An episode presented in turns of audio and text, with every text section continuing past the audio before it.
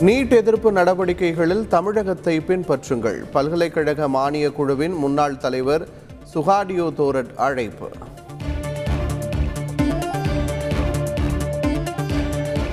பத்து பன்னிரெண்டாம் வகுப்பு திருப்புதல் தேர்வு வினாத்தாள் கசிந்த விவகாரம். திருவண்ணாமலையில் தேர்வுத்துறை இணை இயக்குனர் அதிரடி விசாரணை.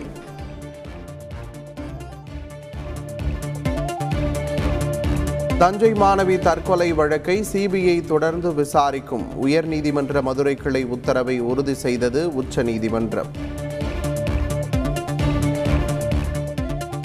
கர்நாடகாவில் ஹிஜாப் அணிந்து வந்த மாணவிகள் தடுத்து நிறுத்தம். வகுப்பறை வரை அனுமதிக்க கோரி ஆசிரியர்களுடன் பெற்றோர் வாக்குவாதம்.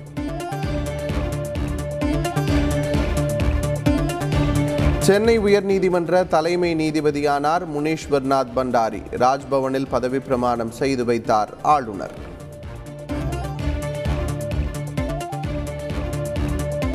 தலைமை நீதிபதிக்கு வாழ்த்து தெரிவித்தார் முதலமைச்சர் ஸ்டாலின். வாழ்த்துக்களை தெரிவிக்கிறார்கள். மாண்புமிகு எதிர்கட்சி தலைவர் அவர்கள் இங்கே பொன்னடை அணிவித்து சிறப்பு செய்கிறார்கள். எதிர்க்கட்சித் தலைவர் எடப்பாடி பழனிசாமி உள்ளிட்டோரும் வாழ்த்து.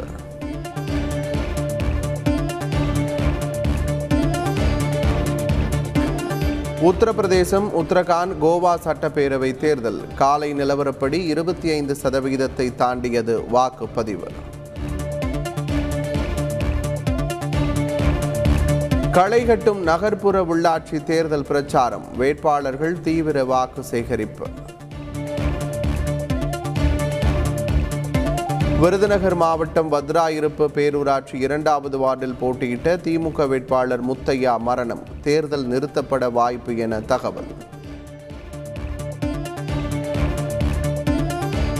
திமுக மற்றும் கூட்டணி கட்சி வேட்பாளர்களை எதிர்த்து போட்டியிட்ட ஐம்பத்தி ஆறு பேர் நீக்கம். திமுக பொதுச் செயலாளர் துரைமுருகன் அறிவிப்பு.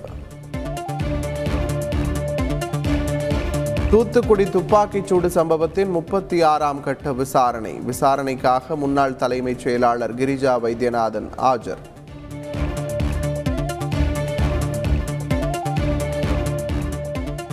டெல்லியில் தமிழக விவசாயிகள் தடுத்து நிறுத்தம் போராட்டத்திற்கு அனுமதி மறுப்பு ரயில் நிலையத்தில் அமர்ந்து தர்ணா போராட்டம். ஏழுமலையான் கோவிலில் புதன்கிழமை முதல் இலவச தரிசனத்திற்கு அனுமதி. நாளை முதல் டிக்கெட்டுகள் நேரடி விநியோகம்.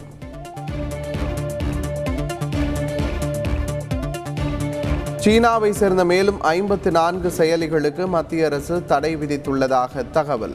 நாட்டின் பாதுகாப்பிற்கு அச்சுறுத்தலாக இருப்பதாக கூறி நடவடிக்கை. எம்பிபிஎஸ் பிடிஎஸ் படிப்புகளுக்கான முதலாம் ஆண்டு வகுப்புகள் இன்று முதல் துவக்கம். உற்சாகமாக வகுப்புகளுக்கு வந்த மாணவர்கள்.